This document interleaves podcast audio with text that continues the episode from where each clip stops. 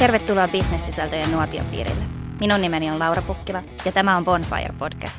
Podcastin tarjoaa bonfire.fi Business Media. Meillä on tänään täällä studiossa vieraana Timo Raikaslehto ja Paula Laine. Me ollaan viime jaksossa päästy hyvään vauhtiin keskustelun voittajan strategiasta ja tänään mennään vähän tarkemmin näihin yksityiskohtiin siitä, että miten sitten strategian ja voittajan strategian voi käytännössä toteuttaa. Tervetuloa. Kiitos. Kiitti paljon. Viime jaksossa me jäätiin siihen, että identifioitiin teidän voittajan strategiakirjassa esitellyn lyhytjänteisyystautin oireet – ja lyhytjänteisyystaudeilla tarkoitettiin siis teidän kirjassa sitä, että keskitytään perusliiketoiminnan lyhytjänteiseen kasvattamiseen ja unohdetaan tulevaisuuteen tähtäävä uudistava liiketoimintasuunnittelu. Mutta mitkä on sitten ne lääkkeet, joilla tämä lyhytjänteisyystauti parannetaan?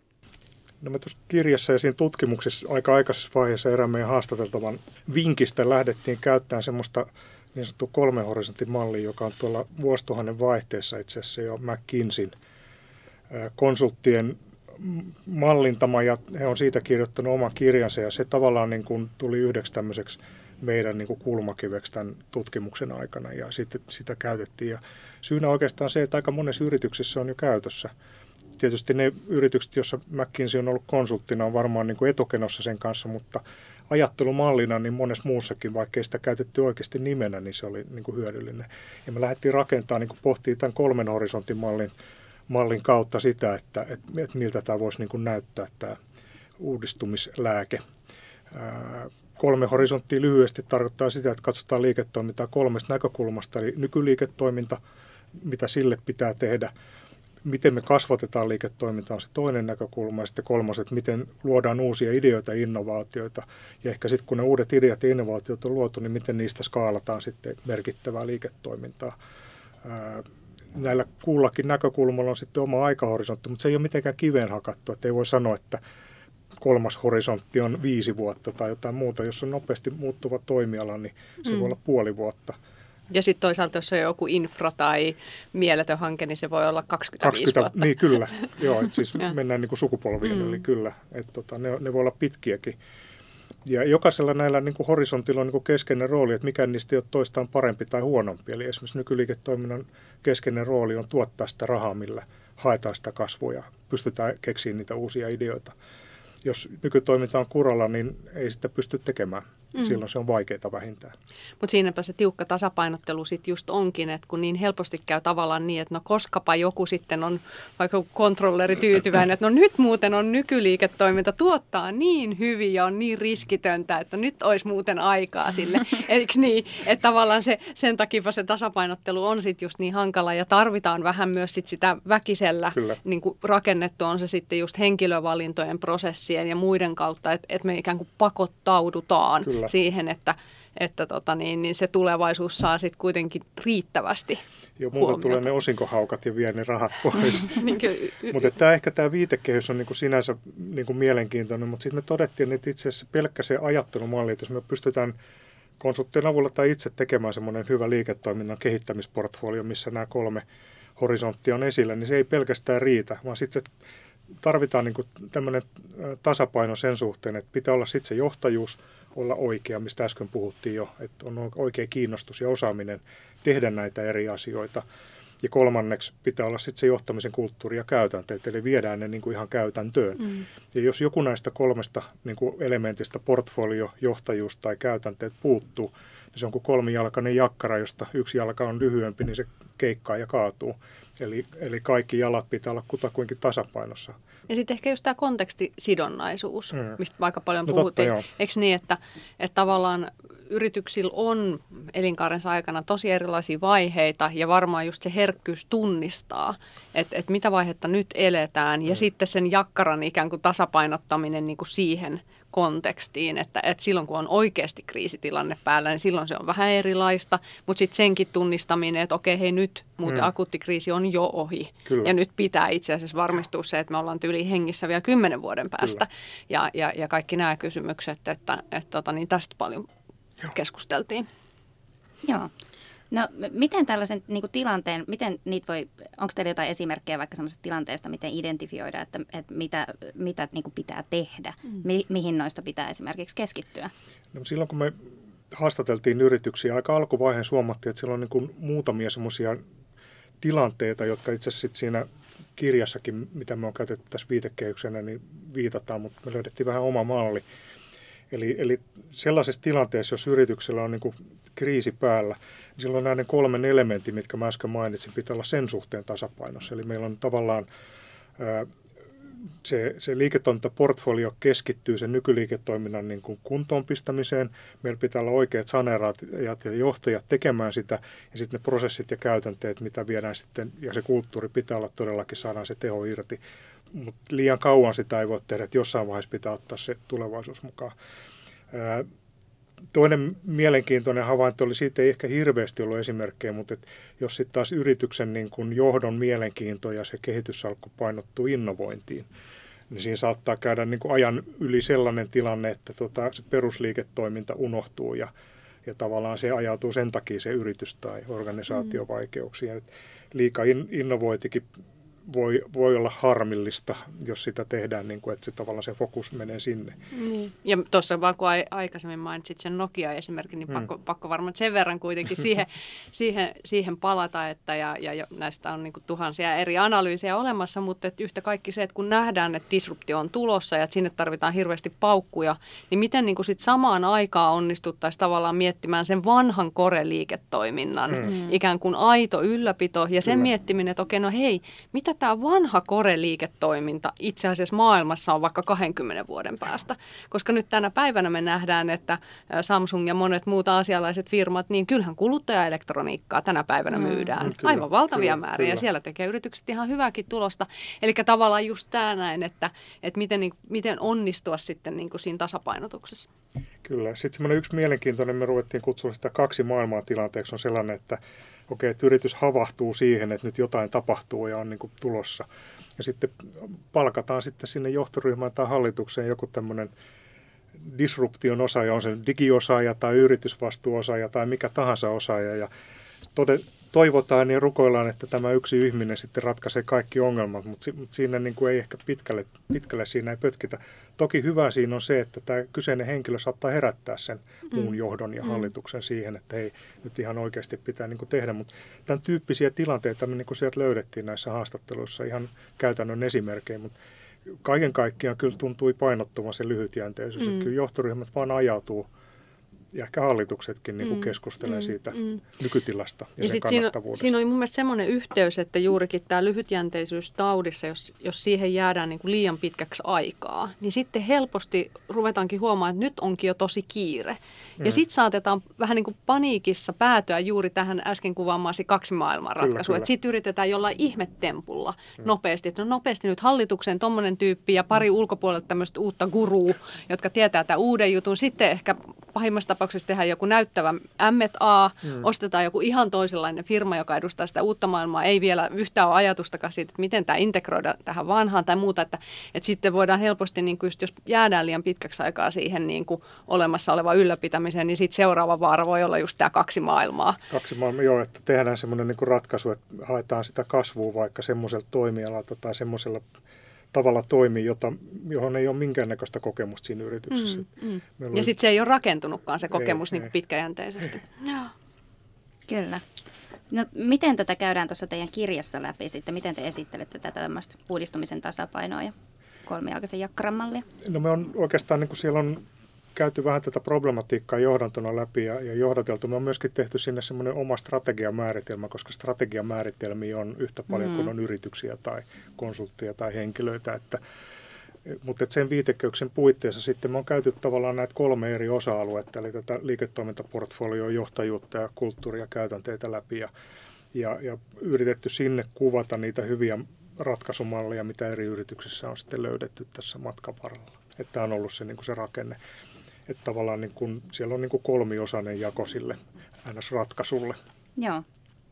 Ja sieltä voi sitten poimia omia, omiin liiketoimintaan kyllä, tai oman tilanteeseen kyllä. sopivia Et siellä on, ratkaisuja. Siellä on, niin kuin, tämä on niin kuin ollut se idea, että tavallaan että meillä ei, tämä ei ole niin kuin oppikirjamainen, me ei kerrota, että tee näin, niin mm. niin onnistut, vaan että katso, jos täältä olisi joku juttu, mistä sulle voisi olla hyötyä.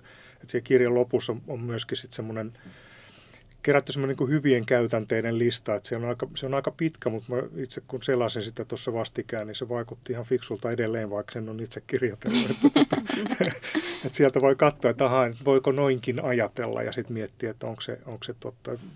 Monessa yrityksessä sanotaan, että meillä on niin Suomessa tutkittiin noita toimitusjohtajan vaihdoksia ihan siis mielenkiinnosta, niin varmaan Suomessa on niin parikymmentä suurehkoa yritystä, jolla on niin vara panostaa hyvään johtamiseen ja johtajuuteen. Ja siellä tavallaan nämä käytänteet, mitä me tässä kirjassa käydään, on monessa jo käytössä. Että siellä heille ei ehkä ole niin paljon uutta. Mutta Suomen yritysmäärä on 350 000, että on paljon myös niiden 20 ulkopuolellakin mm. yrityksiä. Plus sitten ehkä voi sanoa tämmöisen intuitiivisena, että on parikymmentä hyvää kasvuyritystä, jossa tehdään paljon fiksua duunia, mutta sitten tavallaan heillä on ne omat ongelmansa. Mm. No, jos puhutaan tästä johtajuudesta nyt, kun siihen tuossakin jo viittasit, niin tota, millaisia teemoja te nostatte esiin sitten tämän niin kuin strategisen johtamisen kannalta? No johtajuudessa ehkä tämä oli sillä lailla niin kuin mielenkiintoinen, jos me puhuttiin näistä kehittämissalkuista ja megatrendeistä ja disruptioista, niin niistä löytyy aika paljon semmoista käytännön esimerkkiä, jopa julkista tietoa. Mm. Mutta johtajuus oli semmoinen, että kaikki niin kuin nyökytteli, kun puhuttiin, että joo, että juuri tällaisia johtajia meillä on ja että nämä on ne meidän haasteet. Mutta sitten kun yritti saada semmoisia käytännön esimerkkejä niistä, niin se olikin jo vähän haastavampaa. Mm. Että tavallaan niin kuin, se, on, se on silleen niin kuin mielenkiintoinen alue. Mm. Että tota, mutta me sen takia niin kuin pohditaan tavallaan ehkä tämä osa ehkä enemmän, enemmän niin kuin omasta ja teoriaan viitaten kuin sitten niiden mm. käytännön esimerkkien mm. kautta. Mutta y- yksi asia, mitä siinä silloin just aika paljon mietittiin, niin oli tavallaan se, että jos mietitään niin kuin johtajahakuja, mm. niin, niin tavallaan se on aika silleen tavallaan siihen yksilöön kiinnittyvää. Et sitä me vähän niin kuin siinä pyöriteltiin ainakin mielissämme, että et tehdäänkö me tarpeeksi huolellista tavallaan semmoista niin kuin strategista kontekstointia esimerkiksi niin kuin johtajahakujen niin kuin hmm. kohdalla, että oikeasti tavallaan niin kuin se kontekstoituu, että minkälaisessa strategisessa just tilassa ja tilanteessa se niin kuin yhtiö on ja sen niin kuin sparrausta, että mihin rooliin niin kuin siinä strategisen johtamisen mielessä, mihin horisonttiin tämän, hmm. niin kuin tämän valittavan henkilön niin kuin pitäisi, pitäisi erityisesti painottua. No totta kai useissa sitten tehdään hyvin, niin kuin, onhan se huolellista, todella huolellista niin kuin työtä, mutta että se menee kuitenkin aika sinne yksilöön. Kyllä. Sitä me lähdet, just ehkä enemmän mietittiin, että kun kuitenkin aina johtaja tulee osaksi jotain kokonaisuutta, mm. osaksi jotain ryhmää, osaksi jon, jotain niin kuin laajempaa kontekstia, niin, niin voisiko sitten olla jotain sellaisia käytäntöitä, ehkä uusiakin, jossa, jossa tavallaan niin kuin katsottaisiin vähän laajemmin, että no mikä on se niin kuin kokonais, mm. vaikka johtoryhmä tai muu, että miten siellä nämä eri strategiset kompetenssit painottuu ja mit, mitä nyt sitten tällä uudella voitaisiin erityisesti saavuttaa. Joo, tässä on tulee semmoinen niin kuin mielenkiintoinen näkökulma, että jutettiin monen rekrytointikonsultin kanssa ja, ja kyllä siellä niin kuin, että esimerkiksi hallitusvalinnoissa on viime vuosina Suomessa petrattu paljon. Että entistä enemmän kiinnitetään huomiota just, että saadaan semmoinen tasapaino hallitus sen yrityksen tilanteeseen. Siellä on oikeaa osaamista ja kokemusta sitten siihen, kun se aikaisemmin oli tämmöinen, että pyydetään penaa, kun se on vapaana tyyppinen. Mutta tota, mutta mut tämä on niinku yksi tulokulma. Ja sitten se, ehkä se haaste on siinä se, että nämä rekrytointikonsultit, niin he on, he on niinku keskittynyt siihen henkilöön heiltä, heiltä monelta saattaa semmoinen niin strateginen ymmärrys sitten vastaavasti. Niin, tai just mietittiin sitä, että voiko sitä sen yhtiön, niin strategisen tilan analyysiä parhaimmillaan just yhdistää, yhdistää sit siihen niin. Niin kuin tosi ammattimaisesti tehtyyn johtajahakuun vielä paremmin. Kyllä, ja strategiakonsultteja sinänsä taas ei kiinnosta henkilöitä, että ne, niin. ne takulla mm. siihen, kun on strategiapaperi pöydällä. Niin, no, että just tämä, että miten nämä voisi paremmin... Paremmin niin kuin... saada niin kuin toimiin yhteen. Ja sitten on vielä nämä implementointikonsultit, jotka tulee paikalle implementoimaan, mutta ei ne sitten taas niistä henkilöistä kauheasti välitä. Tämä on tämmöinen, niin kuin, sen takia nämä kolme näkökulmaa meidän mielestä pitää olla koko aika samaan aikaan niin kuin pöydällä. Mm. Että ymmärretään se kokonaisuus ja ei lähdetä tekemään liian, liian tota, yksi, yhdestä suunnasta sitä hommaa pelkästään. Mm. Ja vähän just sitä, mitä edelläkin mainitsit siitä, että mikä sitä johtajaa itseään kyllä, niin kyllä, kiinnostaa. Kyllä, kyllä, että, kyllä, kyllä. Joo, joo. saa sen yhdistettyä siihen yrityksen sen hetkisen tilanteeseen ja strategiaan. Kyllä. No, miten tota, sitten kulttuuria ja johtamismalleja käsitellään tässä teidän kirjassa? No siellä me pohdittiin, että ensinnäkin, että voiko kulttuuri muuttaa, ja kyllä me sitten tuossa haastateltiin myöskin siihen erikoistuneet ihmisiä, niin kyllä sitä voi muuttaa. Se muuttuu niin kuin käytännön tekemisillä, eli, eli just mistä tuossa aiemmin puhuttiin, palkinta, mitä arvostetaan, mistä puhutaan ja mihin johto käyttää aikansa, niin ne on niitä esimerkiksi se ajankäyttö semmoinen, että kyllä, kyllä henkilöstö ja, ja keskijohto sen huomaa, että mihin se ylinjohto käyttää aikaisin ja mikä niillä on tärkeää. Ja se muokkaa sitten sitä yrityksen kulttuuria. Että jos Lassella oli joku tutkimus esimerkiksi siitä, että, että, että montako sanaa jossain yrityksessä oli asiakkaasta, niin siellä oli niin kuin neljä, viisi sanaa, kun taas taloudellisia termejä oli useita kymmeniä. Että tavallaan jos, jos puheessa niin se asiakas sanotaan, että se on poka, niin se ei välttämättä kerro, että on kauhean niin asiakaslähtöinen. Mm-hmm. Se kertoo siitä painotuksesta. Eli kyllä kulttuuri voi, voi tota, niin kuin lähestyä. Ja sitten me mietittiin, löydettiin tämmöisiä niin kuin mielenkiintoisia uudistumisen kannalta mielenkiintoisia alueita kuin osallistaminen, eli siitä on paljon puhuttu viestintä. Itseohjautuvuus on nyt mm-hmm. tämän päivän muotisana, mistä Kyllä. puhutaan paljon. Ja tota, sillä, sillä näyttää olla niin potentiaalia. Me lähdettiin pohtimaan sitä niin strategisestakin näkökulmasta, että mm. mitä sillä voisi tehdä. Mm. Sitten on ihan tämmöisiä niin kuin, käytänteitä, että miten skaalataan, miten saadaan se niin sanottu oikealta vasemmalle johtaminen. Jos me perinteisesti ajatellaan nykyliiketoiminnasta tulevaisuuteen vasemmalta oikealle, niin miten me osattaisiin ajatella sieltä tulevaisuudesta sitten kohti, mm. kohti nykytilaa. Mm. Ja sitten ihan niin kuin käytännön tämmöisiä työkaluja siellä on mainittu ihan portfoliohallinnan haasteista, eli, eli tavallaan, että miten saadaan se tasapaino sinne kehitys- mm. ja liiketoimintaportfolioon luotua. Mm. sieltä, on, sieltä on jotain hyvin käytetty. Muun muassa Sitralta on yksi tämmöinen jatkuva malli, mitä on kuvattu. Eli siellä on tämmöisiä niin kuin käytännön esimerkkejä näistä mm. rakenteita unohtamatta. Että, ei, että tavallaan ei voi sanoa, että yksi, yksi rakenne on väärä tai oikea. Että välillä tarvitaan kokeilu, kokeiluihin sopivaa rakennetta ja välillä linjajohtamista. Että tavallaan, että jos on iso, iso operaatio, paperitehdas tai ydinvoimalla, niin sitä ei ehkä kannata kokeilemalla sitten johtaa kauheasti. Siellä voi tehdä kokeiluja tietyissä asioissa, mutta noin muuten niin saattaa olla perinteisilläkin malleilla pärjää hyvin. Mm. Mutta ehkä justiinsa se, että se mihin se kiteytyy, niin nähdään, että se strategia yhä enemmän tulevaisuudessa on kontekstisidonnaista, miten sitä mm. kannattaa mm. tehdä ja se strateginen johtaminen. Ja se pitää niin kuin sovittaa siihen tarpeeseen ja, ja tehdä tavallaan sen kulttuurin myös näköiseksi. Mutta mikään näistä ei ole tavallaan jotenkin niin kuin rajoitteita tai pois siitä mm. strategiasta, vaan paremminkin ne on mun mielestä juuri tapoja uudistaa koko Kyllä. strategiadisipliiniä ja tehdä siitä yhä hyödyllisempää organisaatiolle. Että just vaikka tästä esimerkiksi, mistä ollaan puhuttu, niin kuin paljon ollaan Sitrassa esimerkiksi just mietitty tätä osallistamista. Mm. Että no mitä, mitä se niin kuin on. Ja mä oon itse jotenkin jo hylännyt koko se osallistamissanankin, kun mun mielestä se jo kieli tietynlaisesta asenteesta, että on joku keskusjohto ylhäällä, joka sitten niin kuin alaspäin osallistaa. Niin kuin osallistaa ja niin kuin kaikkea muuta, eikö niin? Että tavallaan sen miettiminen tietyllä tavalla, että mikä on tarkoituksenmukaista, miten niin kuin ne ihmiset, joille, jotka motivoituu siitä ja joilla on merkityksellistä niin kuin tulla mukaan tekemiseen, miten heille avataan ne mahdollisuudet, hmm. miten äh, varmistetaan, että avoimuus – on niin kuin mahdollisimman hyvällä tasolla, niin että kaikki, kaikkia, jos se rupeaa sitten ihmetyttää tai mietityttää tai jopa epäilyttää, niin miten voi niin kuin hälventää hmm. mahdollisia niin kuin epäluuloja tai vaihavat paikata tietopuutteita ja niin kuin muuta. Että miten niin kuin tavallaan se koko strategian tekeminen voitaisiin niin kuin sovittaa tämän tyyppiseen enemmän kuin vaikka just joku ajatus siitä, että nyt osallistetaan ja kuluvalvonnalla varmistetaan, että joka Samperi Iikka on tullut sinne strategiatyöpajan ja opetellut ulkoa yhtiömme visiolausekkeen, eikö niin? Ja se on niin kuin aika mm. niin kuin mennyttä maailmaa ja mä ymmärrän tosi paljon, että jos ihmisten konnotaatiot strategiaan ja strategiseen johtamiseen, niillä tulee jotain tuollaista mieleen, mm. niin, mm. niin sen ymmärtää, että sit niin kuin ajattelee, että onko tämä niin kuin pasee koko homma. Kyllä, mutta ehkä mun vastaväite tuohon tai kommentti on se, että tota, pitää luoda mahdollisuus osallistua, Juuri. eli, mm. eli tavallaan mahdollistaa se osallistuminen. Juuri näin. Ja jos kiinnostaa, niin voi osallistua sama, sama kuin, että äänestääkö eduskuntavaaleissa vai ei. niin. Se on niin kuin oma valinta. niin, mutta se pitäisi se... pakottaa melkein. No, luodaan se mahdollisuus. Ja tavallaan niin kuin mielestäni yksi mielenkiintoisimpia esimerkkejä oli, oli tämän työn aikana tuo Vincentin Laas Leadership as a Service-malli, joka joka on kääntänyt niin johtamisen päälaille, että just niin kuin sanoit, keskusjohto ei voi tietää, mikä on parasta ihmisille, mm.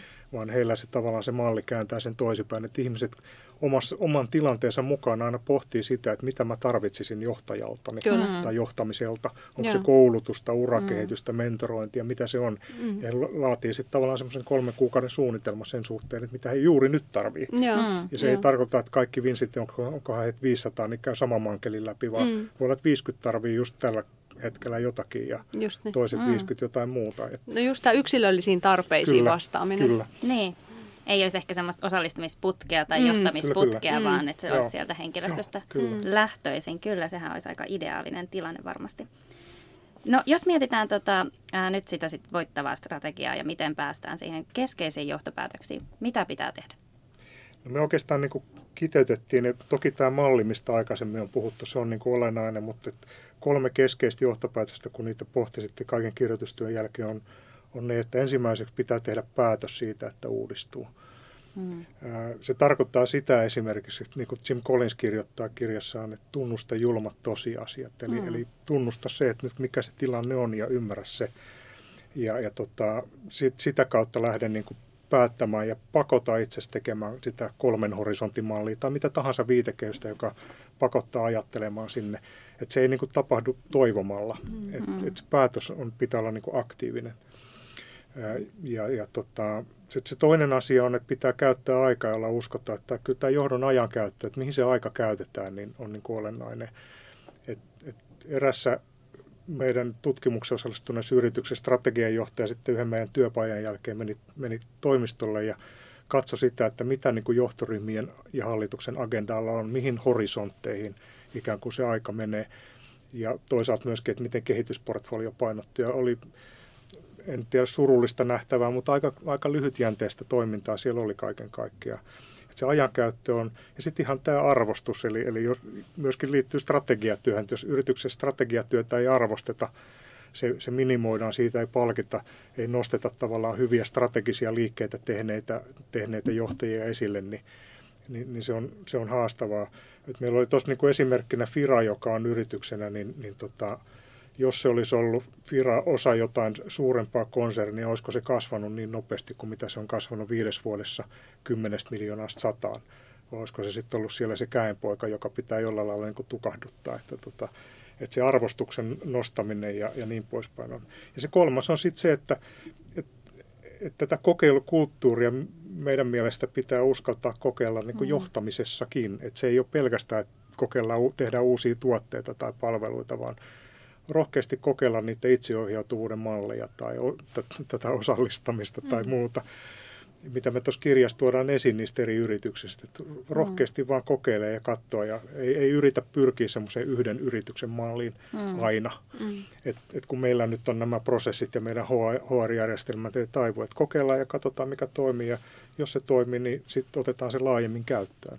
Et, et sitä, niin kuin, sitä niin kuin rohkaistaan. On se, sit, on se niin kuin just näitä näitä uusia asioita, mitä tuossa kirjassa on niin luoteltu. Että nämä kolme asiaa, tee päätös, käytä aikaa ja ole uskottava, kokeile, kasvata ja sitten juurruta aikanaan ne hyvät käytänteet sinne yrityksen toimintaan. Mm, hyvä. Kokeilukulttuuri on varmasti sellainen, mitä, mitä nyt niin kuin peräänkuulutetaan muutenkin paljon, että, että siihen on, kannustetaan kyllä. No, tämä tutkimus kesti neljä vuotta. Te olette aloittanut tekemisen siis jo niin kuin 2015. 2015. Mitä sen jälkeen on tapahtunut? Onko tilanne yhtään parempi? No kyllä ja ei. Että onhan me nähty niin kuin hyviä esimerkkejä tota, eri toimialoilta ja eri yrityksistä siitä, että on rohkeasti uudistettu. Osa toki, niin kuin tuossa aiemmin mainittiin, niin pakon edessä, mutta että meillä on niin kuin nesteen biopolttoaineita ja, ja tota, Wärtsilän digitalisaatiobisneksiä, josta voi kasvaa jotain uutta. Fatserin kauratuotteet, missä ne hyödyntää sitä niin kuin myllytoimintaa, mikä on. Että siellä on, on paljon niin kuin hyviä yrityksiä, mutta mä sitten kävin tuota talouselämä 500 listaa läpi ja yritin noin intuitiivisesti katsoa, niin lista on valitettavan lyhyt mm. kuitenkin. Että et kyllä sitten taas suuri osa yrityksistä niin kuin tekee sitä, mit, mitä ne on osannut vuosikymmeniä tehdä ja, ja tavallaan – tämä on se tilanne. Sitten meillä on näitä kasvuyrityksiä, joissa tehdään niin kuin paljon hyvää työtä. Futurize, Sofigate, Reactor, nämä oli meillä haastattelussa mukana, että haetaan koko ajan niin kuin uudistavaa liiketoimintaa. Että heillä sitten taas se riski tulee sitten siinä vaiheessa, niin kuin, kun yritys kasvaa, niin jäykistyy ja, hmm. ja näin poispäin. Mutta listalta, mitä mä nyt kaivoin tuohon parikymmentä esimerkkiä, mutta siitä varmaan puuttuu, mutta kyllä se aika lyhyeltä näyttää, että jos niissä 350 000 yritystä, mikroyrityksiä suuri osa totta kai. Mm. Sitten se, mikä on niin ollut kans, kun se Tekesin tutkimus, mikä liittyy tähän tuotekehitysponoksiin, niin se on sieltä muutaman vuoden takaa myöskin. Mutta ei tarvitse kuin avata kauppalehti tässä tämän vuoden alussa, niin siellä on jo kolmeen kertaan todettu, että Suomessa edelleenkään ei panosteta innovaatiotoimintaan. Mm. Yksi niistä on EU-maaraportti, joka mm. toteaa tämän. Sitten oli tämmöinen Temmin tekemä tutkimus tammikuussa. Siellä kyllä jonkin verran pannaan uuteen liiketoimintaan, mutta luulen, että kun raaputtaa vähän pintaa, niin kyllä se on sitä nykytuotteiden viilausta aika pitkälle ja haetaan kasvua. Sitten Vaaruus, Björn Vaaruus totesi Kauppalehdessä maaliskuussa, että, että, että mikä, mistä mä oon kyllä hänen kanssa samaa mieltä, että 10 vuotta 2007 alkaen Suomen talous on polkanut paikallaan ja sen jälkeen ei ole sitten investoitu, ei tutkimuksen tuotekehityksen, mutta hänen mukaansa edes koneisiin ja laitteisiin. Mm, mm. Että tavallaan, että kyllä tämä investoinnit, että mihin ne menee, niin siitä on niin kuin paljon indikaatioita, että mm, vieläkin. Mm, mm. Että et rohkeammin pitäisi investoida muualle. Et yksi yritys, mitä me haastateltiin, niin siellä oli hallitus tehnyt tietoisen päätöksen, että pannaan tietty rahasumma sivuun – tehdään ihan uutta bisnestä ja se ei ole niin kuin nykybisnesten käytettävissä. Mm. Ja se on tietysti omistajilta pois se summa, mutta siinä olisi niin kuin omistajat omistajilta saatu tavallaan yhtiökokouksessa lupaa, että näin tehdään. Joo. Ja siis nythän yksi tietenkin tärkeimmistä asioista, kuusi hallituskin toivottavasti tässä piakkoon mm. sitten niin kuin organisoituu, niin, niin, niin kyllähän tämä yhtenäinen viesti on varmaan nyt kaikilta niin kuin sektoreilta, että Suomen pitää päästä takaisin kohti sitä neljän prosentin T&K-panosta mm. niin kuin, su, niin kuin suhteessa PKT. Ja, ja tota niin, niin se, se tulee vaatia totta kai niin kuin julkisen sektorin niin kuin panostuksia, mutta se myös vaatii yrityksiltä. Hmm. Ja, ja sitten ennen kaikkea se vaatii sitä yhteistyötä, että miten me saadaan ne mm. yliopistojen, yritysten, julkisen rahoituksen eri instrumenttien niin kuin yhteistyö tukea tätä kokonaisuutta. Että et kyllähän me niin kuin vielä niin kuin aika kaukana ollaan tämmöisestä neljän prosentin innovaatiojohtaja niin kuin maastatuksesta niin kuin tässä nykytilassa. Ja sitten se on kysymys, että mihin se raha käytetään. Että sit, mm. niin nämä disruptioiden aika ei ole ohi, että tämä digitaalisuus tässä on jyllännyt vuosia – itse olen ollut IT-alalla varsin pitkään nähnyt tämän muutoksen eri, eri sukupolvien kautta, mutta ehkä sitten niin kuin tästä digitalisaatiosta ne yritykset, jotka on voimakkaammin disruptoinut toimialaa, on ottanut sen keskeiseksi ajuriksi, että, että siellä niin kuin se digitaalisuus on se ykkösjuttu. Mm. Mutta täytyy, toi Lassi oli tehnyt vähän tutkimusta näistä yrityksistä, verkkokaupoista ja muista, niin Amazonin Talibabat, nehän on aika vanhoja yrityksiä, ne on 90-luvun mm. lopulla perustettu, että nyt ne niin kuin jyllää, mm. että se on pitkäjänteistä se, mm. se kehittäminen.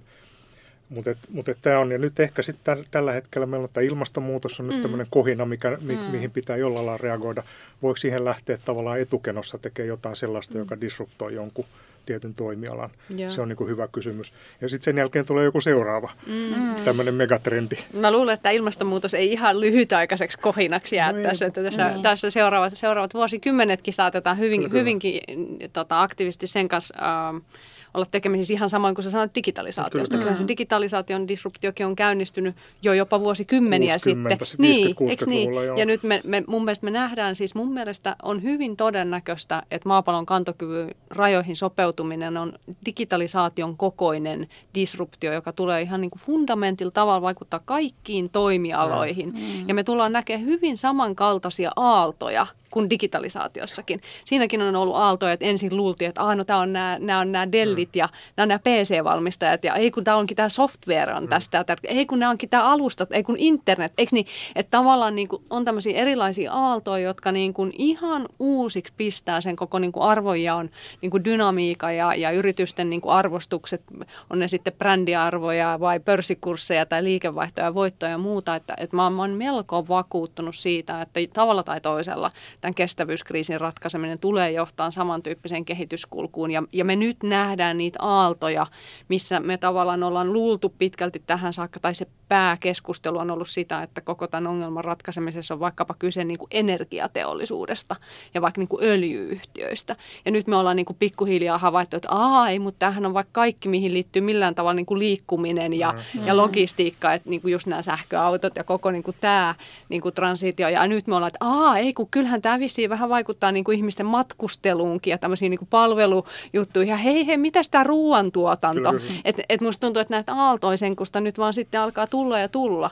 Et, et siinä voi olla hyvin samankaltainen se kehitys kuin digitalisaatiossa. Niin, jos miettii jonkun yrityksen kannalta, niin tos, meillä on tuossa kirjassa niin kuin esimerkkinä, että Futures-platformilta saatu semmoinen malli, tai semmoinen aika hauska kuva, missä näkee, että ne disruptiot sille omalle toimialalle ei tule välttämättä juuri perinteiset kilpailut, vaan tulee toimialan ulkopuolelta. Joku tulee ja tekee sen homman niin kuin täysin eri lailla kuin mitä me on totuttu. Tai sitten ne on jossain siinä rajapinnassa, niin kuin joku Apple oli kuitenkin digitaalisessa bisneksessä mukana, mutta sitten disruptoi tavallaan matkapuhelimet ja, ja sitten toi näitä uusia, uusia tuotteita. Nyt se on mielenkiintoista nähdä, että mihin ne vielä pystyy. Ja toi on juuri se kohta, mihin yritysten pitäisi nyt suunnata strategiat. Kyllä. Ja strategia, strateginen johtaminen tunnistaa ne lähestyvät disruptiot ja se, että mikä, on, mikä tulee olla Kyllä. tulevaisuudessa aivan toisin. Ja mikä on se kolmoshorisontti sen yrityksen kannalta. Ja siinä strategia on parhaimmillaan. Ja sitä Kyllä. kautta se strategia voi taas olla relevanttia. Kyllä, joo. Kuulostaa hyvältä. Tota, jos mietitään voittavaa strategiaa ja ylipäänsä strategiatyötä, niin mikä sen merkitys on? No kyllä tämän tutkimuksen tuloksena kyllä me ollaan edelleen sitä mieltä, että strategia tarvitaan ja, ja erityisesti sitä, että niin kuin hyvin tehty strategia voittaa huonosti tehdyn strategian. Mm. Että tämä on, tämä on niin kuin suomalaisille yrityksille ja yhteiskunnalle niin kuin miljardien kysymys. Jos tehdään mm. huonoja strategioita, niin tehdään tappioita. Jos tehdään hyviä, niin tehdään niin kuin tulosta. Ja tämä ei tarkoita nyt niinkään sitä niin kuin strategian dokumenttia, vaan sitä, että tehdään ne strategiset valinnat ja, ja johdetaan sitä uudistumista tämän, esimerkiksi vaikka tämän meidän kuvaaman mallin kautta, että meillä on oikea kehittämisen portfolio, meillä on oikeat henkilöt, johtajat tekemässä sitä, sitten me oikeasti viedään ne asiat käytäntöön ja yrityksen kulttuuriin. Loistavaa. Lyhyesti vielä tähän loppuun, kenen tämä kirja nyt kannattaisi lukea? Me on nyt, niin kuin tuossa aluksi mainittiin, niin haastateltu varsin laajalla skaalalla erilaisia yrityksiä, organisaatioita, jopa yhdistyksiä. Ja, ja kyllä tämä niin kuin sopii, tämä ajattelumalli, tämän uudistamisen malli, niin varsin monenlaiselle yritykselle. Ja sitten se tietysti riippuu roolista, että onko toimitusjohtaja, henkilöstöjohtaja. Mä uskon, että jokaiselle löytyy sieltä jotain funtsittavaa, joku kultajyvä, mikä, mikä tavallaan sitten auttaa siinä oman yrityksen uudistamisen eteenpäin viemisessä jokaisen yrityksen, joka haluaa olla voittava ja mm. vielä kymmenen vuoden päästä. Hyvin tiivistetty.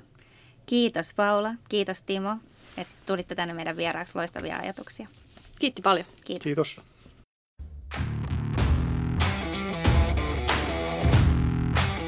Podcastin tarjoaa bonfire.fi Business Media.